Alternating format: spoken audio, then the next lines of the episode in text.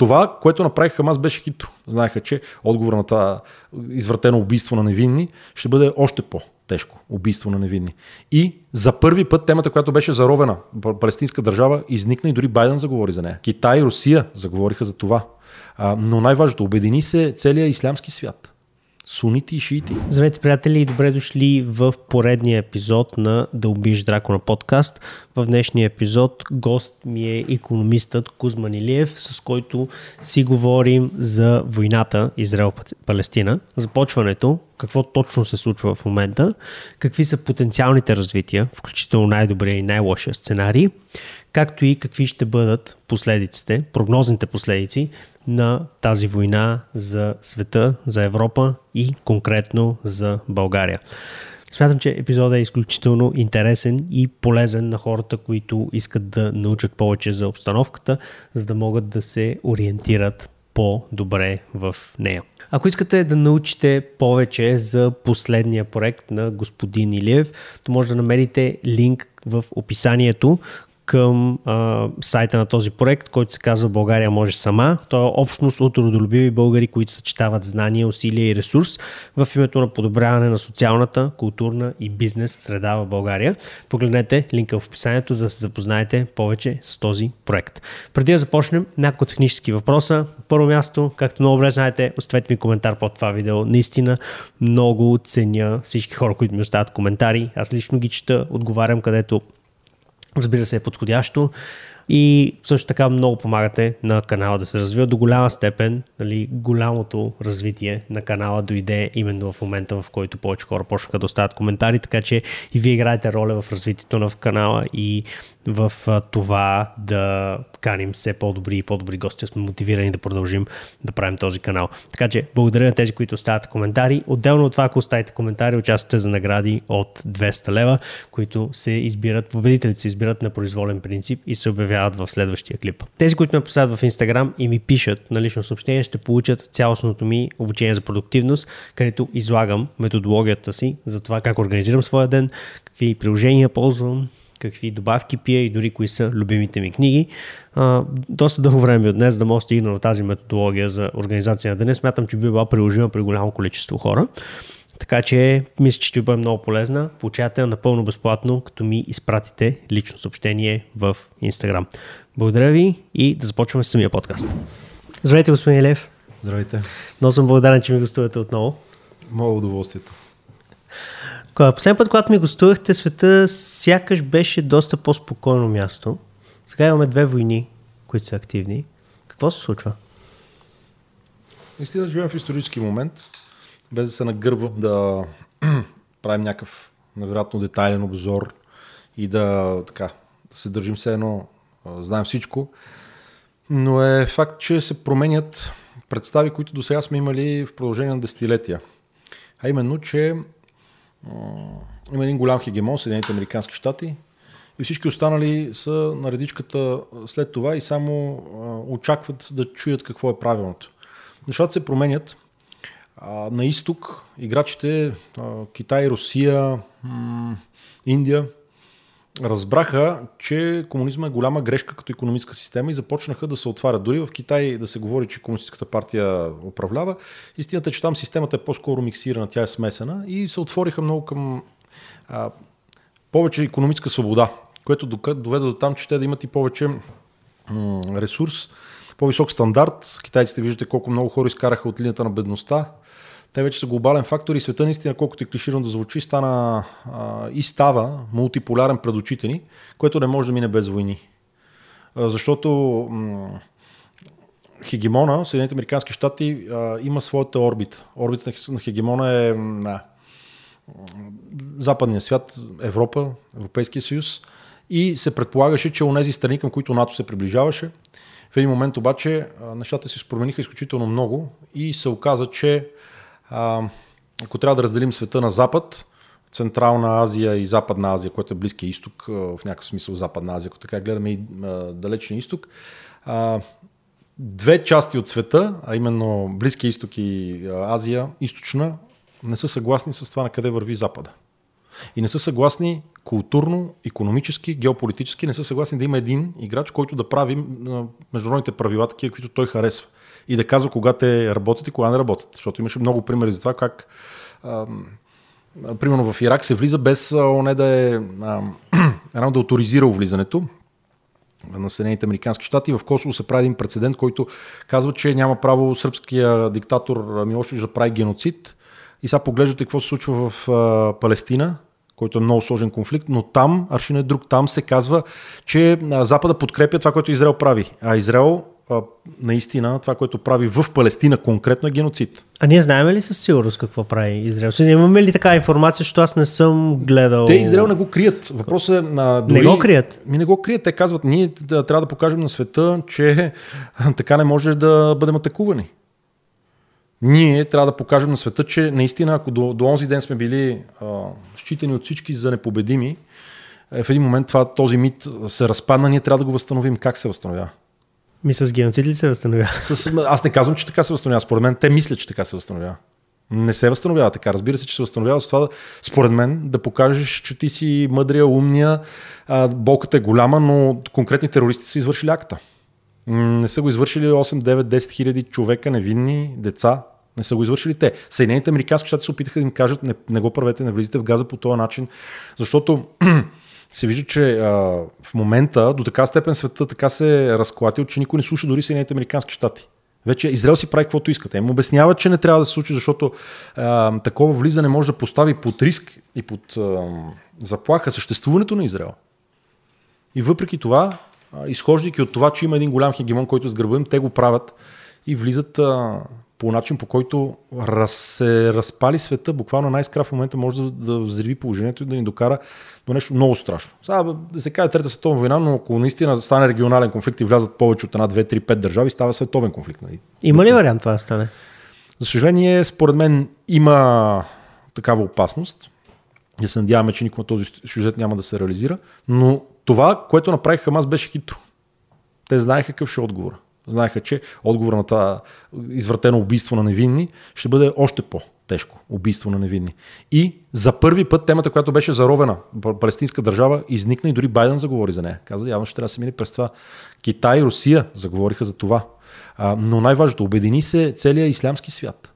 Сунити и шиити. Обединиха се Иран и Саудитска Арабия. Саудитска Арабия не иска да се виждат. Мохамед бин Салман кара Блинкън да го чака часове. С часове. Онзи ден... Блинкън е министър на отбраната на САЩ, нали? Блинкън е министър на външните работи. Външните работи, окей. Да. Де факто той гостуви в Турция и Ердоган не пожелава да се срещне с него. Не е пожелава да се срещне? Не иска да се срещне с него, не иска да го вижда. Това никога не се е случило сякаш. До сега никога не се е случило, просто защото наистина Израел поставиха, говоря за израелската държава, не говоря за евреите по света, има много евреи по света, които не считат, че това е решението, да има една израелска държава, да има окупирани територии и де-факто един затвор, какъвто е на ивицата Газа или Западния бряг. Но така се случи, че Израел не послуша щатите, защото решите, че щатите ще помагат независимо от всичко, защото има много силно еврейско лоби в Конгреса в Съединените американски щати, което ще може да изпроси всякаква форма на помощ и не трябва да се образяват с щатите. Да, ама това е много опасно, защото когато обединиш мюсюлманския свят, когато обединиш Иран, тъй като Иран те са персийци, те са мюсюлмани, но не са араби. Да, не са араби. Когато обединиш Турция с тях, а турците са най-важният фактор в случая. Хората не си дават сметка. Става много опасно. Турците са зад Хамас. Те са мюсюлманско братство. Те са сунити, сунитски център, както Саудитска Арабия. Те се борят за първенството. Хамас е много силно в... Той е военизираното крило на мюсюлманско братство, които са много силни в Турция. Ердоган затова излезе оня ден пред стотици хиляди хора и каза, че Хамас не са терористична групировка, а видите ли, те са движение за освобождение, за свобода. И той пусна 100 бойни кораба, които да гастролират през Босфора, готвейки се, буквално мобилизирайки нацията си за война, казвайки дори думи за това, че турски войници ще стъпят в Газа, ако трябва. Това не е майтап, това е много сериозно, това нас ни касае абсолютно пак пряко, защото едно затваряне на Босфора, не дай си Боже, при положение, че ние искаме да махнем дерогацията, т.е. руски нефт не ни трябва, и ние решихме от Близки изток на нефт, на горива. Цената на международните пазари би свъркнала ужасно много, просто защото иранците пък ще затворят Ормузския проход, проток. Това е едно много тясна ивица такава с два коридора, между тях и Оман, и оттам минава 30% от нефта в света глобално. А самолетоносача на САЩ, който е наоколо, не може ли да възпрепятства нещо такова? Според мен не може. Аз не съм военен експерт и не искам да говоря така призма. Следа много военни експерти, но тук въпросът е друг. Щатите не искат да влизат в това, така както не искат да влизат в това и Хизбула, която е ливанска много сериозна военна организация с стотици хиляди ракети, с стотина хиляди мъже подготвени бойци, които на север от Израел могат да влязат и направят втори фронт. Хизбула са шиити, те са по-близо до Иран, действително, за разлика от Хамас, които са сунити, са по-близо до Ердоган. Хамас не искат това, защото това е вече наистина брутален конфликт. От двете страни заграден Израел означава, че щатите не могат да не влязат. Ако влязат щатите, този самолетоносач, за който казвате, самолетите ще литнат във въздуха и ще тръгнат да бомбардират Ливан. Само че за руснаците това би било голям проблем, защото означава опасност за така промяна на баланса на силите в Близкия изток. Те също имат бойни самолети, мигове в Черно море, които патрулират и се дигат веднага във въздух и те имат кинжали, с които пък могат да ударят самолетоносачите. Давате сметка това какво значи. Това ще значи война. Световна. Да. А безумно. Директно.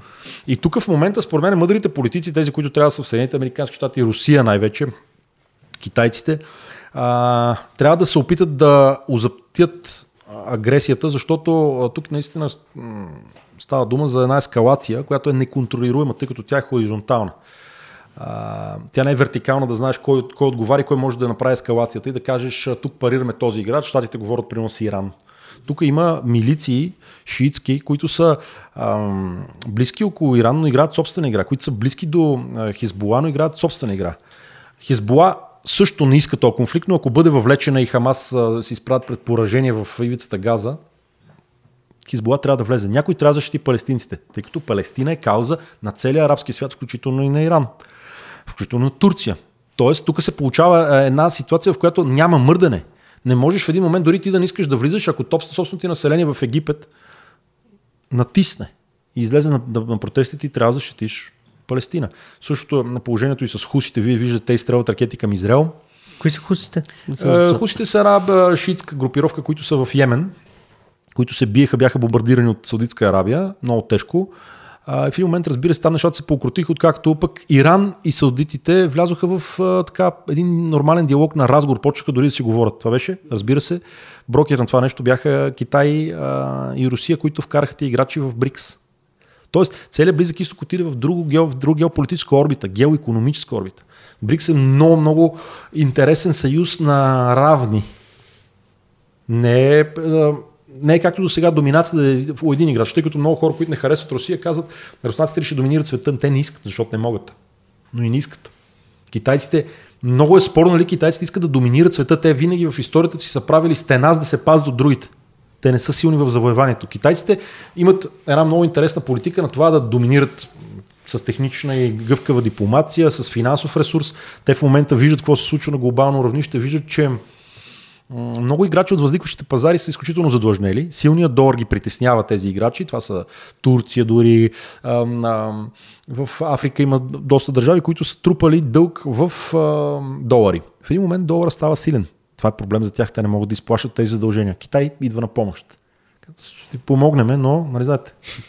Тази игра е друга. Това е мека икономическа игра, но тя е част от противоборството, но Китай генерално не иска да доминира така, както щатите искаха да доминират. 800 бази по целия свят военни. Китай не може и не иска. Той го прави чрез по-мека сила. Пътя на коприната, един път един пояс, финансирате, лихвата в един момент почва да се вдигат и се съобразяваш икономически, но китайците друга им е играта. И те станаха много мощни, откакто наистина Запада се сблъска с Русия и изпрати Русия в тая орбита за покити направо. А Русия разполага най-вече с природни ресурси и суровини, от които Китай имаше нужда, тъй като Китай има слаба ахилесова пета и това са енергоресурсите. За да имаш тая икономика, която да бомти, за да можеш да правиш военно-промишлен комплекс, ти имаш нужда от тези оръжия и примерно едно затваряне на Ормузския проход, понеже говорим за войната в Близкия изток, т.е. от към Иран страна, но ако Израел стреля и влезе там или щатите, защото там те също разполагат с такава бази, които могат да се наместят войни на терен, едни 30-тина и повече процент от вноса на нефт към Китай идва от този проток. Тоест някой дори може целенасочено геополитически и стратегически се опита да го прекъсне. Дори битката за Тайван е битката за протоците и проходите по море, които практически да обезкърват енергийно Китай. И Китай го знаят. Тя не е битката за чиповете само в Тайван. Ако там стане напрежение, просто спира по вода всичко, което може да достигне тебе като енергоресурс. Щатите това 30-те години са го играли с Япония и знаете какво се случва. Япония прави Пърл Харбър. Просто атакува, защото има ембарго срещу нея и тя остава без горива. Това е тактика, това не е случайно. Не си мислим, че стратезите на ните и на другите не знаят какво ще стане, когато спреш енергийните ресурси на някой такъв играч. Той трябва да атакува, иначе той в един момент просто ще е задушен. Правим кратко прекъсване от подкаста и ще продължим след секунди. Нека ви кажа някои думи за това, защо е важно да се абонирате за канала, ако харесвате видеята. Както всички много добре знаем, YouTube много често промотира забавно съдържание за сметка на образователното, каквото е съдържанието в този канал. Причината за това е, че забавните клипове правят много повече гледания от тези, които са с образователна тематика. Това е причината YouTube много често да скрива от вас подобно съдържание. Единственият начин да върнете силата да избирате в свои ръце е да се абонирате за канала, но да го направите с камбанка. Защо с камбанка? Защото в правилата на YouTube ясно пише, че платформата сама решава какво видео да представи пред потребителите, независимо от това дали те са абонирани за конкретен канал или не. Така че чистият абонамент реално има много малко значение в очите на YouTube. Единственият абонамент, който има реално значение, който гарантира, че съдържанието ще достигне до вас, е абонаментът с камбанка. Какво ви обещавам в замяна на вашия абонамент? Обещавам ви, че ще каня страхотни гости, до част от които достъпът никак не е лесен. С част от хората трябва да се оговаряш с месеци, за да можеш да запишат до студиото. При други пък трябва да търсиш контакт с тях през много различни хора и като цяло е процес, през който знам, че голяма част от подкастърите в България няма да минат, но за мен си заслужава тези хора да бъдат чути и смятам, че имат какво да кажат, така че да обогатят живота ви или да ви образоват по теми, които имат значение. Какво направите сега? Задължително се абонирайте с камбанка, както ви казах. Ако вече сте абонирани за канала, тогава цъкнете и камбанката, за да може да си гарантирате, че ще получавате всички нови видеа. Благодаря ви, обратно към подкаста. Така че много е притеснителна ситуацията от гледна точка на за първи път, може би след Втората световна война, ние сме толкова близо до глобален конфликт. Толкова много играчи да са настървени и да имат интерес от това някой да подпали чергата, разбира се, с надежда, че това няма да ескалира до прехвърчане на ядрени бомби, тъй като най-негативният сценарий, най-негативният сюжет в такава ситуация, ако всички атакуват Израел от всички места, просто Израел има притежава ядрено оръжие да удари, то ще удари най-силния играч Иран. Ако, не дай си Боже, удари Иран, Иран няма ядрено оръжие, но има достатъчно много конвенционални ракети, с които могат да съсипят буквално Израел. Но ако бъдат ударени с ядрена бомба, няма да могат да отговорят, но Пакистан казва, че ще отговори от тях. Не разбирате вече за какво става дума. Пакистан, т.е. целият арабски свят на практика. Да. Те са консолидирани, което беше... Всъщност, може би, дори Израел са невероятно мощна военна, така да се каже, сила, но тук играта не е това. Тук не е играта да смажеш врага пряко, а тук играта е пиара. И Израел в момента губи пиара, защото никой не говореше за Палестина. Сега в момента всички, дори в началото бяхме съпричастни, казваме нали, как може да стане това, което Хамас направи, да бъдат убити невинни хора по този свиреп начин. Но в един момент бройката на убийствата и кадрите на загинали деца, на хора с откръснати крайници, на унищожени болници, на липса на вода, на подслон, на ток в Газа, което предприлича наистина концентрационен лагер, което нали, още взето и за конкретно за евреите пък е много кофти и много гаден спомен като възприятие, като представа. Тези неща много, много тежат и успяват да консолидират световното обществено мнение. Нещо, което САЩ са изяли във Виетнам. На къде върви в момента световното обществено мнение? Според мен в Европа политическите елити са твърдо зад Съединените американски щати, които пък са твърдо зад Израел политически. Няма грешка. Но общественото мнение, макар в голямата си част все повече и повече да е скептично към мюсюлманските вълни, които идват от Близкия изток в Европа, не иска да вижда това, което се случва в 21 век в Газа. Не иска. Тук, за съжаление, това, което мен притеснява е, че отиваме отвъд рационалността. Аз ви казах Съединените американски щати, казаха на Израел да не го правят така. И те не слушат. Отиваме вече в сферата на някакви библейски разкази за мястото на някакви народи в историята, което е абсурдно. Ама извиняват. Нито Израел има право на такъв прочит, което нали, е неприятно, нито пък дори ни турци имат право на такъв прочит. Ердоган започва да говори за завръщането на Османската империя И само да си припомним, защо Османската империя е управлявала до 20-те години, така да се каже, грубо казано на миналия век, земите, в които не се развиват тези събития. Сирия, Ливан, целият Близък изток. Има арабско въстание, което да отхвърли Османската империя. Тоест, Ердоган, когато ги говори тези неща, той говори за цивилизационен сблъсък. Той каза, вие сега в момента да не се опитвате да се правите на кръстоносци и да изправите полумесеца срещу кръста. Това го казва, аз го чух, как буквално го изрича, гледах преводи отдолу и седа не мога да повярвам за какво говорим. Тук говорим за цивилизационни сблъсъци. Тоест, има части от света, които вече се настройват и се мобилизират за това нещо. В една Йордания огромната част на населението е, те са палестинци, които са избягали във времето от Палестина, от Газа, от тези населени територии. Така че самия Израел предлага някакъв такъв библейски разказ от една страна за ролята му и желанието му да върне Великия Израел от старозаветния разказ, т.е. да се вземе ивицата Газа, да се вземе Западния бряг. Там половината от населението, точно половината, буквално, са палестинци. Как става това без... не знам какъв е приема, с който това стане мирно, без да има две държави, израелска и палестинска. Не могат да го видят, те не искат да го правят. И имате цивилизационен разказ на Ердоган, който казва, щом така живеем в такова време, дайте да почнем да си спомним кои са нашите територии, защото по принцип в исляма се възприема, особено в политическата му доктрина, че там, където веднъж е минал полумесеца исляма като цяло, там винаги е. Тази територия е, така да се каже, духовна, вътрешна част от... Това не е много добре за нашата държава. Аз не виждам и не чувам никой да обръща внимание на това. Това е много опасно. Това е изключително опасно. Тоест този конфликт наистина трябва да бъде овладян, той трябва да се размине, но тук говорим вече за промяна на самосъзнанието и идентичността, политическото на много важни актьори. Турция е един от тях. И Турция започва да гледа към своите бивши владения. Казвам го не за да се плашим, а за да го знаем. Това нещо е голямо. То може да стане по много начини под този подход. Например, Ердоган има 1 милион бежанци, които Европейски съюз трябва да му плаща за тях. Ако той се ядоса, както вече се ядоса на Европейски съюз и директно го обвинява, че защитава, примерно, в случая Израел срещу палестинската кауза, върху която всички от ислямския свят в момента защитават, той може да пусне тези бежанци и да преминат през определени територии. Това ние не сме готови за него, ние виждаме дори сега в момента, че въобще не сме готови за това нещо. От другата страна, от едната страна е Турция. Геополитически говорим България, какви са рисковете. От другата страна, да ме извиняват нашите приятели македонците, но демографски и от гледна точка на стратегически интереси, албанците много почват да доминират в Република Северна Македония. Те вече дори политически са изключително добре представени, знаете, и на двата езика в парламента. Те са много добър демографски приръст, естествено имат.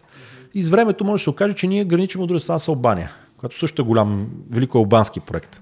И за върха на черешката на тортата от цялото нещо, което, за съжаление, вие сте доста запознат с историята и ви така приветствам и ви поздравявам за това, че давате думата на много добри историци, качествени, които да ни припомнят, че има минал опит, който е важен, но нашите отношения с сърбите никога не са били добри. Сърбите също развиват някаква собствена идея за сърбски свят, те имат уникален комплекс от нас. Защото за разлика от нас, ние имаме невероятен цивилизационен принос за Европа. Ние сме дали старобългарската азбука, която е основа била и за сърби, и за руснаци, и за украинци, румънци до 19 век.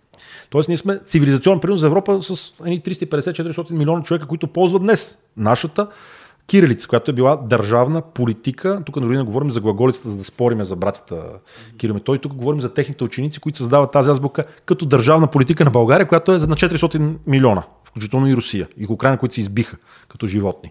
Но сърбите нищо не са допринесли така културно-исторически гледано и те започват да имат едни такива и към нас винаги са имали един голям комплекс.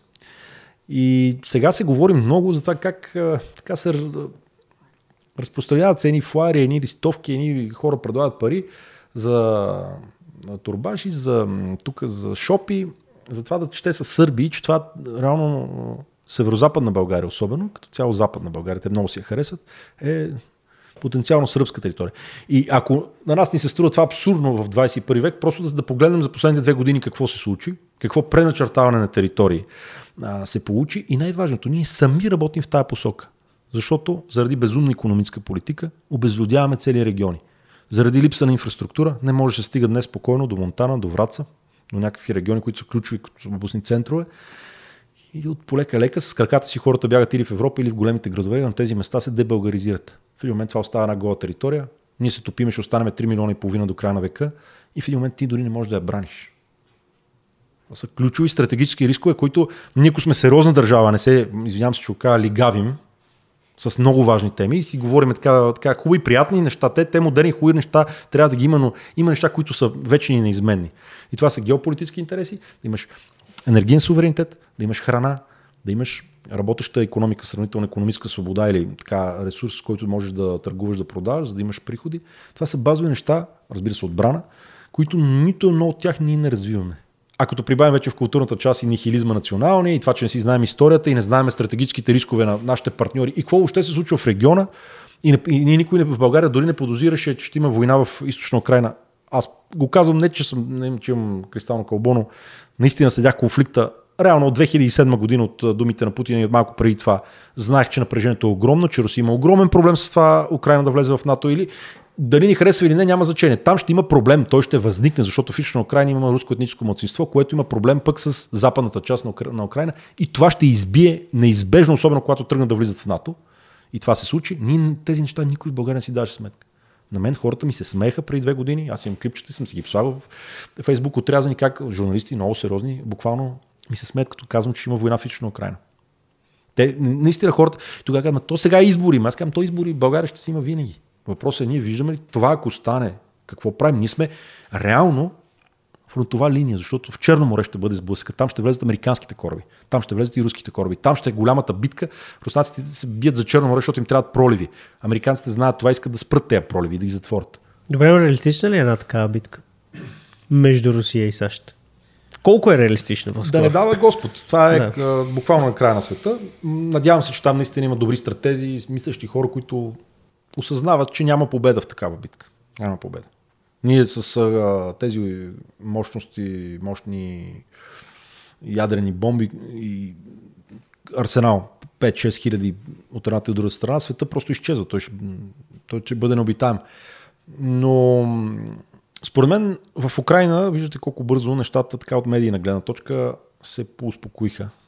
За съжаление, наистина успокоили ли се? Не. Войната продължава, аз следя най-различни източници, канали и от икономически, от геополитически, от военна гледна точка.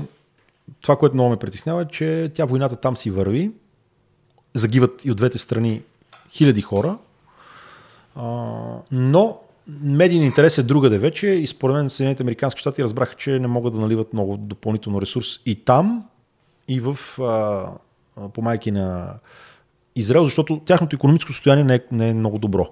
Ако погледнете, те имат почти 34 трилиона дълг, Съединените американски щати, това е много. Дефицита реалния, т.е. го казва, че около 1,5 трилиона, но той е към 2, ако се направи по-добро счетоводяване на година, в един момент само от лихвите вече наистина са страхотна тежест за бюджета. Тоест, американците могат да помагат или да се мешат навсякъде по света едновременно, защото може да се отвори и трети фронт. Тайван. Горе. Към Китайско море. И тогава вече то става преко силите дори на най-мощния хегемон. За мен тази битка в един момент трябва да бъде успокоена под някаква форма. Това, което е ключово и трябва да се наблюдава е как действаше Путин в тази ситуация и руснаците в тази ситуация, в тази много кърва война. Тук загинаха стотици хиляди хора. Наистина, най-вече украинци. Наистина безкрайно смели борбени, но в един момент те се изправиха в съотношение хора 6-5-6 към 1, говорим като потенциал да се мобилизира. Генерално стратегически битка, която ако трябва да се сбиеш с този играч до последна капка кръв, няма може да оцелеш. Или едните имат ядрена сена, другите нямат. Това са възможността едните да помпат артилерията с постоянно боеприпаси по 10, 15, 20, 60 хиляди на ден, другите да нямат тази възможност да чакат на щатите.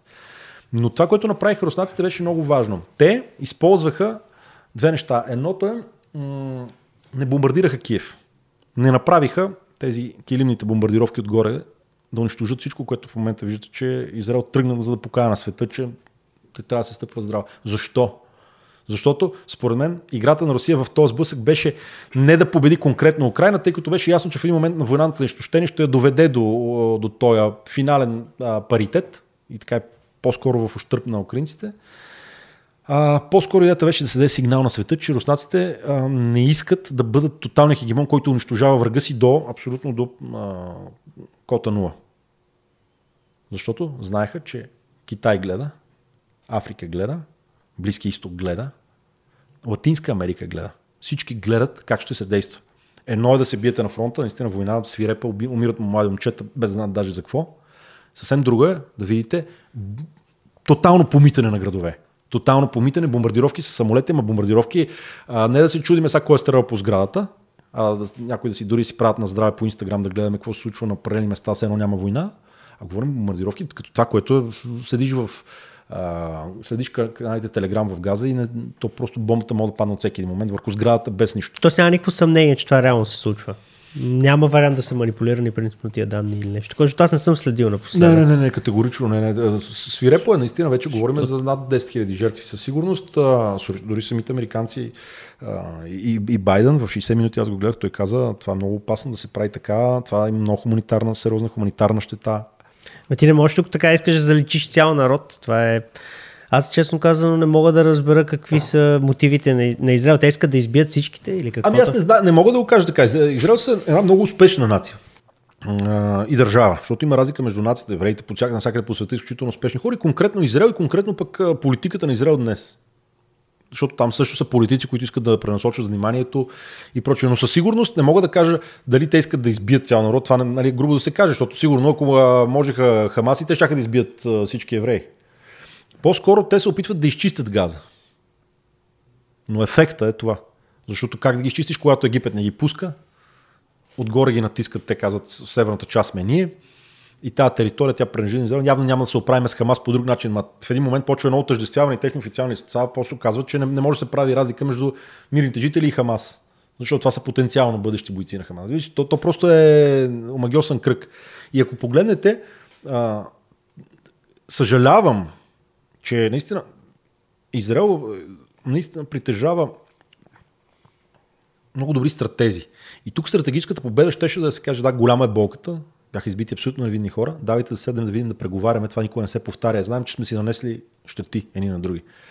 И тук общественото мнение в световен план щеше да подкрепи в случая жертвата в началото. Това, което се случи с голямото използване на сила от страна на Израел и абсолютната доминация военна от гледна точка на самолети, бомби, възможност за артилерия и удари по сгради, дронове. Това нещо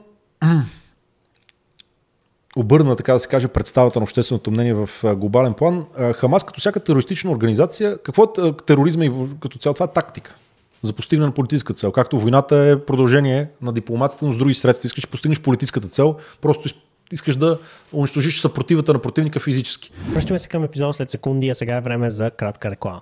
Новата ми книга "Да убиеш дракона" е вече на пазара. В книгата засягам важни за всички теми, като това как да имаме повече дисциплина на базата на много странен метод, който сам съм си измислил, не съм срещал в книгите, но работи изключително ефективно, защото елиминира въпроса за това да бъдем дисциплинирани или не. Просто нямаме друг избор, да бъдем дисциплинирани. Знам, че странно ще прочетете в книгата повече. Пишете това как да придобием по възможно най-лесния и бърз начин увереност, в която искаме област на живота. Много хора тръгват грешно към придобиването на увереност и съответно се провалят. Но ако го правите по правилния начин, всъщност значително увеличавате шансовете си да успеете. Също така пиша и за интуицията и за това как да я подобрим, за да може да взимаме по-добри решения в живота си, използвайки метод, който наричам медитация върху хартия. Напиша книгата ми отне почти 4 години, около 400 прочетени книги, много изписани тетрадки с разсъждения и много проба грешка на бойното поле на живота. Като знанието, събрано в тази книга, не е преписвано от някоя западна книга или нещо такова, просто всичко е автентично, всичко е мое, всичко е смляно, така че да има практически стъпки след всяка една глава. Не съм оставил някакви теми да висят във въздуха,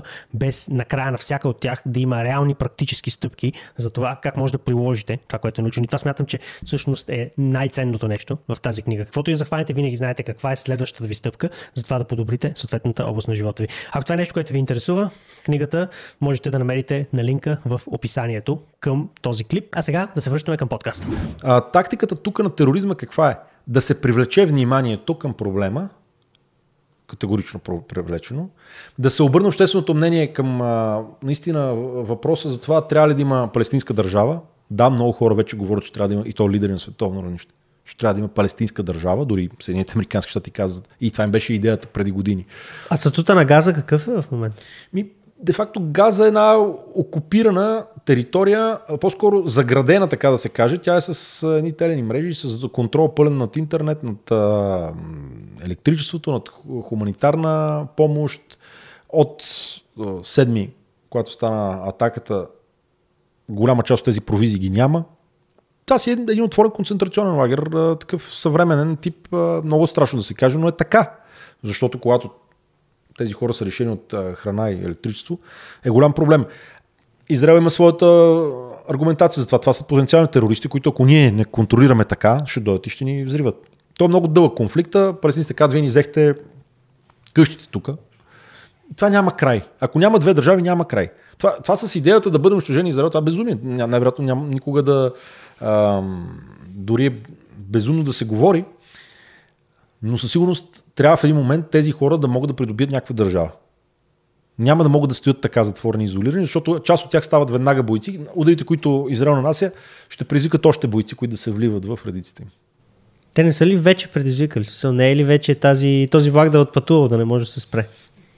С това, което се случва, да, но мите предвид, че имаше много хора, които бяха против Хамас в Газа, много хора, които не харесват определен тип политики, имаше много корупция и в ислямски джихад, и в палестинските власти, и в Западния бряг също сега има голямо напрежение. Общото, онези, които управляват палестинските територии, не се ползват с голямо доверие на населението. Обаче, когато се случи нещо такова, има и обединителен ефект. И аз ще ви кажа, в нашата история ние имаме пък също, от гледна точка на Османската империя, терористи. Ние имаме Бенковски, за който сте ви правили вие, Левски, те са считани за терористи, са съдени и са убивани точно по тая линия, че те действат срещу държавата, от гледна точка на това, че актовете, които те предизвикват, с Априлското въстание или, примерно, ВМРО, историческата организация ВМРО, терористичната в нейния политически смисъл, се стремява да пази македонските българи срещу сърби и гърци с терористични атентати. Има няколко, които де-факто дори предизвикват Балканската война. Организиран от Тодор Александров, магарските атентати в Кучани, на други места. Убийството на сръбския крал, доколкото си спомням. Да, то вече е 1934 година. Ако не ме лъжи паметта, доста по-късно, но аз говоря тук за 1911-12. Това е подготовка и желание да бъде до такава степен озлобено населението турското и най-вече правителството и армията, които да извършват, и те извършват, много тежки погроми срещу населението българското, е всякакво, което допипат, но най-вече българското, с което предизвикат общественото мнение в световен план. Тоест, идеята на Хамас е, ние правим нещо, с което има голям удар и в нашите редици се влизат нови терористи, потенциални, нови хора, които са обречени на каузата. А общественото мнение в света поглежда към нас. Като направих референцията с българския казус, в нашия казус революционните движения са имали терористична тактика. Дори Бенковски е трябвало да запали Цариград, вие знаете. Това е била една от идеите. Идеята е да предизвикаш вниманието. Има солски атентати, да се върнем преди Илинденско-Преображенското въстание, което е няколко месеца преди Илинденско-Преображенското въстание. Една група от терористи правят така наречените солски атентати, с които взривяват банка и кораб френски. Идеята е, чуждестранна банка френска също, за да могат да привлекат общественото мнение, че има проблем. И въпросът е как се реагира на този проблем. Ако е с изтъпление, това, което примерно Бенковски е казал, когато е запалена Перущица, Батак, целият 4-ти окръг в Пловдив, той седи горе на планината и думите са му: такава люта рана отворих в сърцето на империята на Тирана, че вече чакам Европа и Русия да дойдат, да ни освобождават, защото той е предизвикал кланета. Тук се случва същото, което е много жалко за света, защото, пак ви казвам, глобални играчи са намесени. Няма ли нещо такова да се случи? Кои са всъщност нациите, които биха се притекли на помощ на Палестина или дипломатически, разбира се, не военно? И военно. Пряко, със сигурност, Хизбула, която управлява Ливан, е на ръба. Аз гледах на Насрала речта, той много умерено подходи и в същото време имаше изказвани Блинкън, той също много умерено, явно има някаква координация, надявам се, между американците и Хизбула. Потенциално шиитски милиции, които са в Сирия, които са в Йордания, в Йордания тече процес на мобилизация, такава тиха. В Египет населението много силно иска да се помогне, въпреки че официалните власти не искат. В Иран парадоксално, това е големи играч, който би следвало да може да им помогне, но иранците тъкмо влязаха в БРИКС. Те са част от, така да се каже, от целият геополитически проект на Шанхайската организация за сътрудничество. Въобще на идеята за това, че те вече почват да търгуват с петрол, с Китай. Те не искат, Иран не иска да влиза в световна война, с която може да бъде унищожена. Но в един момент събитията може да са такива, че да не може да излезе от това. Йемен, виждате, казвам, бойците хусите, които стрелят, изпращат ракети към Израел. От всички страни Израел може да се окаже, Сирия, може да се окаже заобиколен от врагове.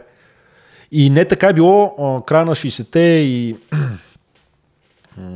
70-те, 73-те, 67-ма. Не така е било, защото до този момент за Близки изток и Северна Африка не са били толкова развити, колкото сега. Те сега имат интернет, слушат, имат страшно много информация, четат на английски, пишат, грамотно население. Да, имат си проблемите, но нивото е съвсем различно. Тогава нямаше това обединение на Близки изток. Говорим културно и за някаква идея. Суните, шиите, много тега в кървав конфликт тогава. Сега не е така. Сега Саудитска Арабия и Иран си говорят и са заедно в БРИКС.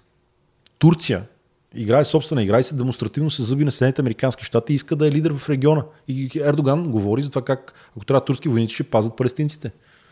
И той нарича това с много тежки думи, което се случва в Газа, кръвопролитие и така.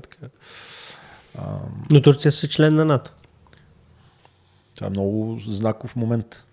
Турция са член на НАТО и в следващия момент те може да се окаже, че влизат в пряк военен, така да се каже, сблъсък със Съединените американски щати с тези самолетоносачи, за които вие казвате. Турция има страхотна авиация, Турция има невероятен набор от най-модерни дронове, които продаваше и на украинците. Турция е безумно силен военен играч. С само 2 милиона са им резервистите, които могат да мобилизират. Турците е една от най-големите пехоти в света. Това не е, в никакъв случай не е за подценяване. И факторите, отговорните, от които зависи, мислещите хора, големите политици, в които се надявам да има в Израел, в Съединените щати, Русия, Китай, Иран, те трябва да успеят да го успокоят този конфликт, защото той е буквално много опасен. Кой е най-лошият сценарий, който може да се развие в този конфликт, според вас? Най-лошият сценарий от икономическа гледна точка за нас, ако погледнем от икономическа, е едно петролно ембарго върху западния свят. Това нещо сме го виждали 70-те години, правят го саудитите, тогава пак по повод войната между Израел и другите арабски страни. Сега обаче ситуацията е по-различна, тъй като сега няма Русия. Тогава Русия спасява положението. Съединените американски щати, факт е, че в момента те са направили шистовата революция преди 10 години, имат сериозен капацитет по отношение на втечнен природен газ, шистов нефт, възможности наистина, но недостатъчно. Категорично недостатъчно и категорично с оглед на това, че те намалиха своите, използваха дори своите военновременни запаси и ги сведоха до много ниски нива. Това е много опасно. Те не могат да подпомагат Европа. Така че за нас затварянето на Ормузския проход, Суетския канал и Босфора са нещо ужасяващо, което може да стане. За нас българите пряко. Ние искаме да премахнем дерогация, която имаме нашите европейски партньори, евроатлантически, да ползваме още малко руски нефт, докато Лукойл започва да работи с неруски. Ние искахме сами да се откажем от нея.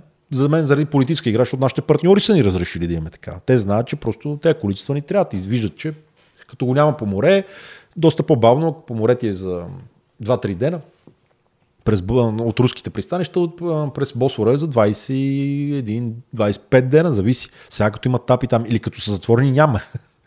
Тоест, най-лошият негативен сценарий е това, той би бил изключително лош за световната икономика, би довел наистина до една тежка рецесия, икономическа, нищо чудно и за сериозна финансова криза, когато имаш толкова дълг и икономиката влезе в невъзможност да произвежда достатъчно, започват безработица, започват фалити, тежка рецесия. Най-негативният, разбира се, е военния сблъсък. Военният сблъсък означава Съединените американски щати и НАТО да трябва да се сблъскат с играчи от региона в Близкия изток. Не дай си Боже, Русия, Китай, това вече наистина са неща, които... Се надяваме, че няма стигна. Това не се случва, защото наистина би било пагубно. А кой е най-добрият сценарий, който може да се развие там? Най-добрият сценарий е да се седне на масата за преговори. Това нещо да е лидирано до голяма степен от Израел. Защото те са играча, който трябва да... И политически елит там има там много мъдри хора, които знаят, че трябва да се мине през това. Да се седне и да се разговаря, да се стигне до ситуация, в която има две държави, израелска и палестинска. То да се признае палестинската държава. Да се признае палестинската държава. Неизбежно, иначе ще живеем в магиосен свят. Някой говорят и за една държава. Израел и Палестина в една държава. Палестина в една държава, просто тъй като до ден днешен в Израел има 50% са палестинци, които хората, които живеят, като погледнете. Ако прибавите, нали, Западния бряг и така нататък, в някакъв смисъл говорим и за територията на ивицата Газа, тя също е до голяма степен подопечна и окупирана. Тя е част от Израел, от Великия Израел, пък ептен като визия. Така че някой говорят за това, според мен не е реалистично. Според мен е реалистично да има две отделни държави със собствена юрисдикция, които да във времето да намерят някакъв общ език и да се мине през това. Просто политическият момент е много лош, защото Натаняху имаше големи проблеми по отношение на върховството на правото и не на места на политическия процес в съдебната система. Той е склонен да действа по някаква... Какви проблеми? Ами там имаше проблеми, които касаеха политическо вмешателство в дейността на Върховния съд. Той има самия към него притеснения сериозни за корупция. И така, със сигурност, варианта, в който на времето Ицхак Рабин беше другата гледна точка за това да се намери някакъв нормален разговор с палестинците, прекрасен. Осло, споразумението от Осло са нещо, което даваха надежда на света 90-те години. Сега нещата са по-различни, сега като че ли до сега, до онзи ден, темата за палестинска държава я нямаше. Това е нещо, без което няма решение казуса. Така че аз се надявам, че в един момент всички ще си зададат сметка за залога и ще се премине към един диалогичен и дипломатичен начин за решаването на кризата. Да, но така да се случи. За всички ще е най-добре. За тези кризи, които споменахте, че са потенциални, изобщо не изглеждат добре за Европа. Да. Нека се прехвърлим отвъд океана към Съединените щати, които им предстоят избори горе-долу една година от сега. Каква е вашата прогноза за тези избори като цяло? САЩ ще продължи ли да бъде хегемона, който е или малко-малко ще почне да се изтегля от света? Много е трудно да се направи прогноза за Съединените американски щати, защото вие виждате какво се случи на изборите там. Аз продължавам да твърдя, че се случиха безобразни неща. Неща, които ако се случат в България, ние, които не сме възмутени да виждаме 500 хиляди нередовни бюлетини, някой задраскал нещо и не се знае какво, там се случваха неща, които са абсурдни. На предишните избори? Да, на предишните избори, когато беше избран Байден. Доказуемо ли е това? Защото... Безбройни свидетелства имаше. Има хора, които са го снимали дори с телефона. Там наистина се гласуваше по почтата, хора, които дори нямат лични карти и така. Безумни неща. Факт. И това смути много привърженици на американската демокрация. Защото това, ако стане, пак казвам, в България, тук ще има гражданска война. Това няма как да се допусне. Просто там те имат друг тип култура. Да сега са разчитали на някаква, вероятно, система на check and balance, някаква тяхна такава. Истината е, че изборите бяха изключително компроментирани, така да кажа меко. Затова е трудно да се каже какво може да стане в Съединените американски щати. Това, което може да се направи така като някакъв по-генерален анализ, социален и политически там, е, че Америка е много разделена.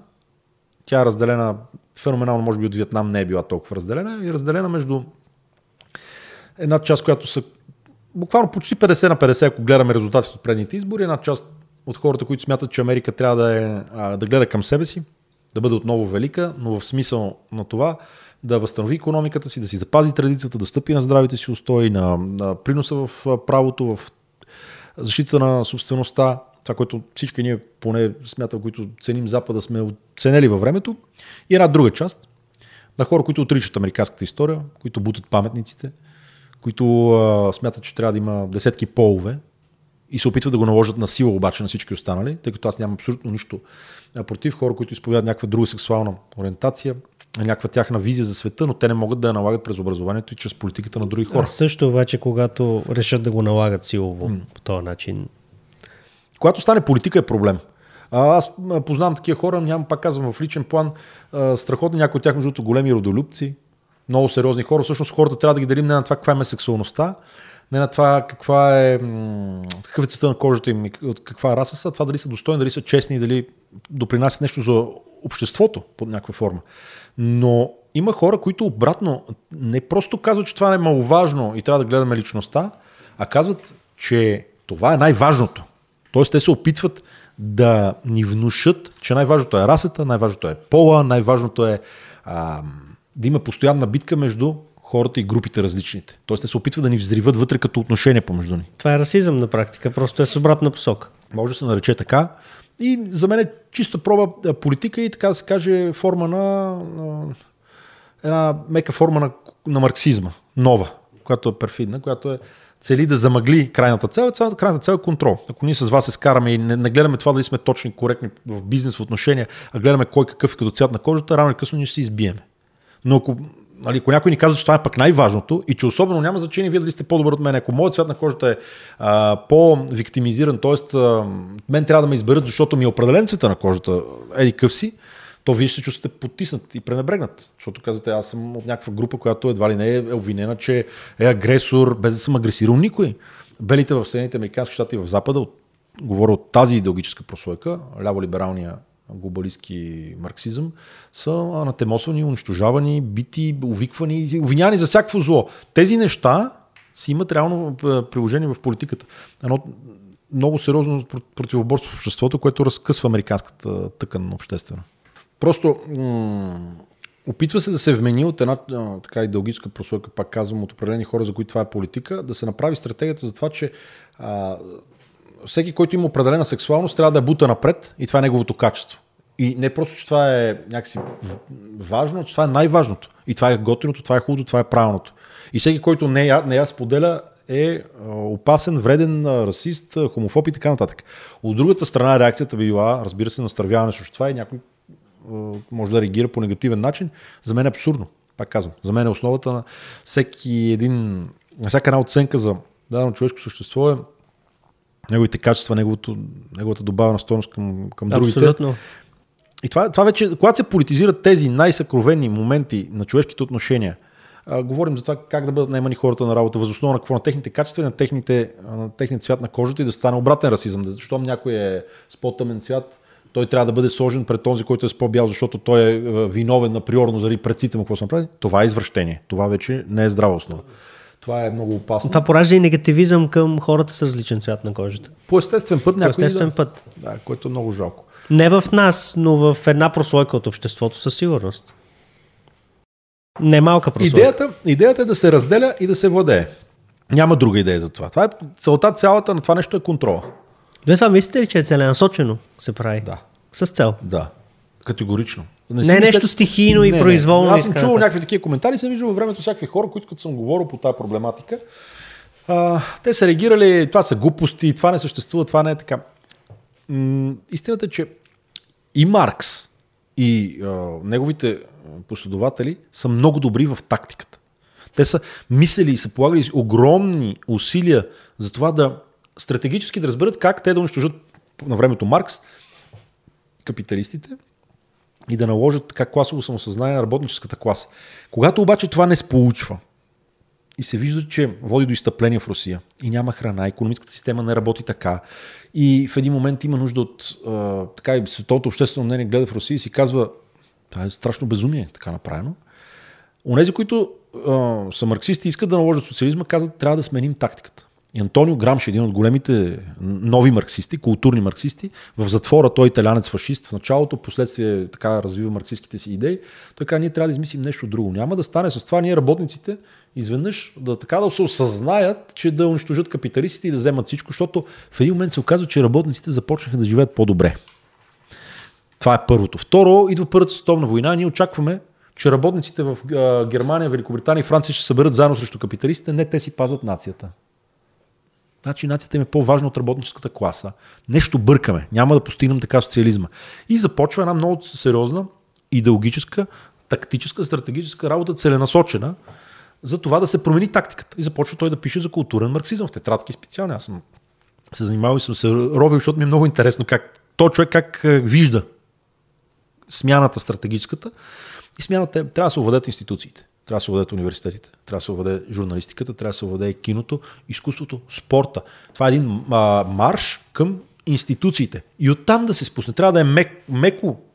Социалдемокрацията, нови социализъм трябва да е мек. Той трябва да е много прикрит и чрез интелектуалците. И това нещо се подема абсолютно официално от Франкфуртската школа, която в Германия една немалка част от тях са хората така от еврейски происход с много сериозни академични познания, били са в Франкфурт в Германия, бягат от нацизма в Съединените американски щати, правят такава идейна школа и започват да пишат и 60-те години си имат памфлети и Маркоза и другите за така как беше превода, може би на български нещо като насилствена толерантност и нещо такова. В смисъл на това, че не трябва да се дава думата на другия. На всички останали, които са против нашата идеология, на новия марксизъм, не трябва да им се дава думата, защото те приканват за агресия и за това с агресия трябва да им спрем словото. Тоест, който има друго мнение, приканва към агресия. Да, категорично. То дори има такъв тип есе. Маркозе, идеята е, което в тях се разпространява като верою, идеята от тук насетне ние да правим кенсъл културата с това да надвикаме опоненти и да му дадем да говори. Да го потиснем. Да имаме толерантност само към хора, които мислят към нашите идеи и са отворени и мислят като нас. Това много ясно се вижда в американските университети на Запад. Вие знаете, там има лектори, които не им се дава въобще да припарят до сцена, до университетските скамейки, да се изправят самите в кампусите, самите неомарксистски групи правят невероятни протести срещу тях. Атакуват ги, обиждат ги. То се стига до много странни ситуации, в които жени, които са така изявени феминистки и лесбийки, които са били, така да се каже, изключително в основата на тези движения, не са стигматизирани, защото, примерно, те са против това някой мъж да може да си смени пола и да влезе в женска съблекалня, и да може да се състезава в женски спортове или да бъде социален работник, който да дава социална услуга на жени, които са изнасилени от мъже. И тези феминистки са смазани днес. От хора, които вече надграждат, те казват, вие не оценявате трансджендър културите, но осъзнавате, че някой може да има желание да се смени пол и трябва да има право да го направи. Тоест вече не говорим за правата на хомосексуалистите, разбирате ли? Хомосексуалистите, които не споделят трансджендър културата, са атакувани. Като едва ли не предатели. Защото не са съгласни на нещо, което е по-новото, И това нещо нямаше да има никакъв проблем, вероятно. Пак казвам, не ме интересува, всеки има право както си иска да се чувства. Ако то не става политика и в един момент то не започва да влиза като много сериозна държавна политика в училищата. То се промотира в Великобритания. Вие знаете за класове и паралелки, които децата като гледат Инстаграм или участват в някакви такива шоута и имат право да искат да си сменят пола възоснова на някаква неосъзната още идея. Пак казвам, всеки на 18 годишен човек има право вече да прави каквото иска с тялото си. Но деца, които имат право да направят и когато се превърнат в къщи да им се каже от родителите им, ти още не знаеш какво правиш, така. Не, аз знам, защото аз съм го говорил с директорката, вече ми казват с новото ми име. И ти трябва да с парите от като данъкоплатец това нещо да бъде платено, такъв тип сложни операции, много тежки лекарства и хормони. Това са много опасни неща. Ние не сме готови за това. Ти не можеш да караш кола още и да си направиш такава операция. Не можеш да гласуваш. Няма връщане назад. Да, няма връщане назад. Има хора, които са такива detransitionери ги наричат, които искат да се върнат, но не могат да се върнат вече. Това е много тъжно, води до много тежък, понякога и летален край. Тоест, пак ясно дефинираме. Тук не става дума да бъдат атакувани и засегнати хора, които се чувстват така и искат вече в здрава възраст да правят цялото си какво преценят. Тук проблема е с политиката в това и опита да бъде наложено и да бъдат сексуализирани като обекти сексуални деца или да бъдат под някаква форма подложени на такъв тип влияние и да не може семейството нищо да направи, а държави и НПО-та да имат право, правителство с конкретни органи, да има право да решава това вместо родителите. Родителите наистина ли нямат никакъв глас в това нещо? Аз съм чул за феноменални изтъпления на Запад, които на този етап в България, според мен, ако случи, че има голямо брожение, но наистина има, дори наскоро в една книга ми беше попаднал на един много сериозен британски консерватор, който между другото е гей, но с консервативни възгледи. Човекът, той пък, нали, той разказва точно за това какво пък да си гей, който е против трансджендър идеологията. Той човек е в някаква безумна ситуация изпаднал, но той говори за случаи, в които да го смъри, се казва. За случаи, в които майката завежда детето на психолог, детето иска да си смене пол, майката казва не знам какво да правя и психолог казва задължително вие трябва да го оставите, защото това е негово право, то да избира. То се чувства като някакво, да речем, бисквитка с шоколад, а вие го карате то да се възприема за, да речем, за сладолет. То просто е в друга опаковка. И майката не може да разбере, се чувства виновна и не знае как да реагира. Отива при него, да го смери световно известен политически мислител. И казва, аз не мога да им помогна тия хора, не знам какво да им кажа. Защото това е държавна политика и вече самите психолози там говорят за такива неща. Това много е напреднало. Сега това, което ние с вас говорим, някой може да се стори много страшно, много опасно и така нататък. Трябва да се казва истината в очите. Това са сериозни опасности и бичове за цивилизацията под някаква форма, ако щете. Едно е сферата на личното, възможността наистина да правиш каквото искаш с тялото си, без да вредиш на другите, съвсем друго е да правиш политика и да вменяваш, че нещо е по-добро, срещу това трябва да има отпор. За мен всяко едно цивилизовано общество трябва наистина, има едни червени точки, едни червени линии, които не могат да бъдат пресечени или достигнати. А ако се достигнат, то просто почва да деградира вътрешно и почва да има много тежки социални конфликти. Смятате, че в САЩ и в западния свят като цяло са достигнати тия линии? Може би прекрачени. За съжаление, аз им поглед конкретно мога да говоря за Франция, тъй като там е моя поглед. Това с родител 1 и 2 най-малко. Там изтъпленията са вече сериозни в някои направления. Не мисля, че има връщане назад. Тук няма връщане назад, какви са опциите? За тези общества, които са стигнали до тая степен на крайност, не зная. Но общества, които като нашето, които ние сме сравнително толерантни като общество. Ще кажа етно-религиозно, ние сме пример за етно-религиозен мир.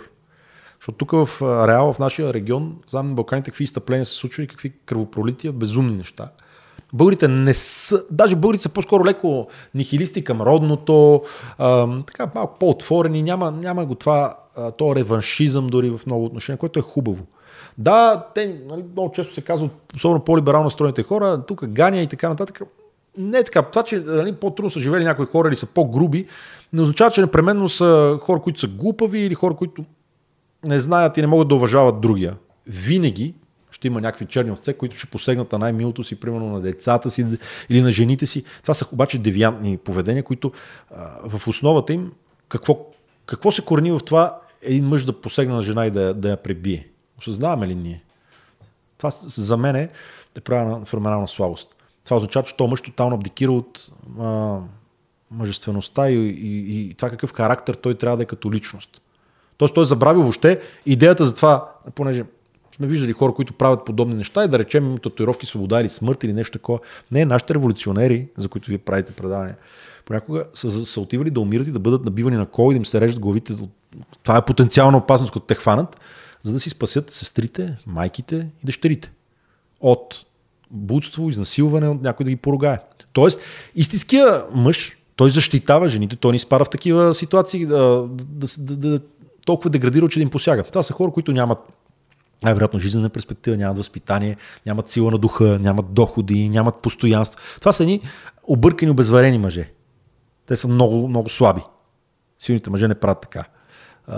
Тоест, ние в тази ситуация трябва по-скоро да мислим защо нашето общество произвежда такива слаби мъже, а не да се опитваме да разделим мъжете от жените и да кажем, че мъжете трябва да се държат като мажоретки, като жени. Да няма социални роли. Да, в щатите, това съм го чул от приятели, които пътуват много там, с ми разказали, вече е опасно да отвориш вратата на жена. Това сме окали много сериозни хора на корпоративна основа. На един мой приятел в Швеция, жена му се е развикала, защото е отворил вратата. Той отива българи в Швеция да живее, да работи и той беше супер потресен от това нещо. Има съдени хора, приятели, които са работят в Силициевата долина на топ ниво. IT-та, хора, които са невероятно успешни и са ми разказвали, че отваря се вратата на жена и става страшен скандал. Даже с опасност да бъде съден човек, да бъде уволнен. Да те съд, че си отворил врата. Да, това е. Ето това са тези крайности, които казваме за Запада, че за съжаление някои течения ги извръщават така. Се надявам здравите сили на Запад да се овладеят, да се върнем към нормалността, да си върнем нормалното и това, което ни е принадлежало като нещо естествено. Защото аз смятам, че повечето хора напълно естествено нямат така... Поне със сигурност не го показват да имат негативни отношения към хора с различна сексуалност и с различни рас. Поне около мен е така, мога да го кажа. Абсолютно, според мен това е вече едно добро възпитание, едната толерантност здрава. Не такава изкривена, толерантност към това да уважаваш правото на другия до там, докъдето той не вреди на твоите права и на твоята собственост. Когато сме възпитани така и се уважаваме, ние ще спрем да гледаме другите, да търсим вината в другите, да си обясняваме нашите собствени провали с това, какво някой друг е или е направил. Но зад ляво-либералната доктрина и тази трансджендър идеология стои нещо много важно и това трябва да бъде подчертано. Стои силата и принудата на институциите. Те се опитват да овладеят институциите, да го прокарат през законите и да го направят задължително за много хора. Ако, или най-малкото преподавано в училищата по този начин, тогава вече има проблем. Тогава вече има самозащита. Тогава вече наистина не може да остане просто така. Близко ли е това в България да се случи?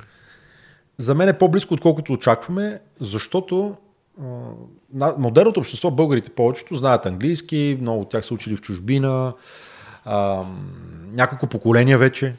Децата, които се раждат тук, те си имат страхотна експозиция към телефоните, към Инстаграм, те знаят дори английски някой по-добре от българския, защото вече няма толкова площадки за игра, няма толкова общности, с които ти да играеш мач навънка, да имаш приятели. Те са, ако са да речем в някакъв колеж или лицей, в който се учи чужди език, те като се приберат са на телефона и те буквално се носят в Ню Йорк. Тоест те, клипчета, които скролват, те не често пъти са толкова образователни, както са твоите рилчета. Буквално за една минута чуш нещо интересно, да се запалиш и да почнеш да ти гледаш в подкаста, да влезе човек да се информира. Те са кратки, промотират определен тип култура и много лесно това нещо с прости послания, но още на ни неоформени мозъци, с неясна още визия за света и за собственото им място, идентичност, им се предлага нещо, им се казва това е хубавото, това е нормалното. За мен много по-бързо може да дойде, отколкото си мисли. Много хора казват, тук нашата култура не е такава. Не, нещата влизат изключително бързо. Ние сме много възприемчиви. Да не кажа, че сме чуждопоклонници, което е голям проблем за велика нация, която дава един от основните приноси културно-цивилизационни на Европа, една от трите цивилизации, заедно с латинската и древногръцката, старобългарската, казахме какъв принос. Ние имаме малко фетиш към нещо, което ни се дава отвънка, не е винаги то най-доброто. И Запада, когато аз критикувам това, което се случва в Запада, не защото не го харесвам, аз изключително много уважавам и смятам, че това е най-висша цивилизация, която е достигана. Аз го правя от гледна точка на защита и на съпротива срещу това, което го унищожава в момента. Смятам, че ние българите имаме какво да кажем за западна цивилизация или най-малкото за християнската, особено православната категорично. Ние можем да кажем как си я представяме, каква Европа искаме, да се борим за Европа такава, каквато си я представяме. Не просто да възприемем, че всичко, което се случва на Запад е прекрасно, защото комунизма е измислен на Запад. Той е пробван в Съветския съюз, но той е измислен на Запад. Когато не работи, на него му се измислило продължение. Социал-демокрацията, да речем. Но той фашизма и нацизма се измислили на Запад. Категорично, точно така и са приложени първо там, безспорно. Така че идеите са много важни и битката за тях трябва да се води мощно, а не да се отдаваме на някакъв интелектуален провинционализъм такъв. Все едно не ни касае. Касае ни, има абсолютно право да сме ни от лидерите на някакви много качествени течения, на много сериозни битки, цивилизационни, що не. Да. Благодаря ви много за това интервю.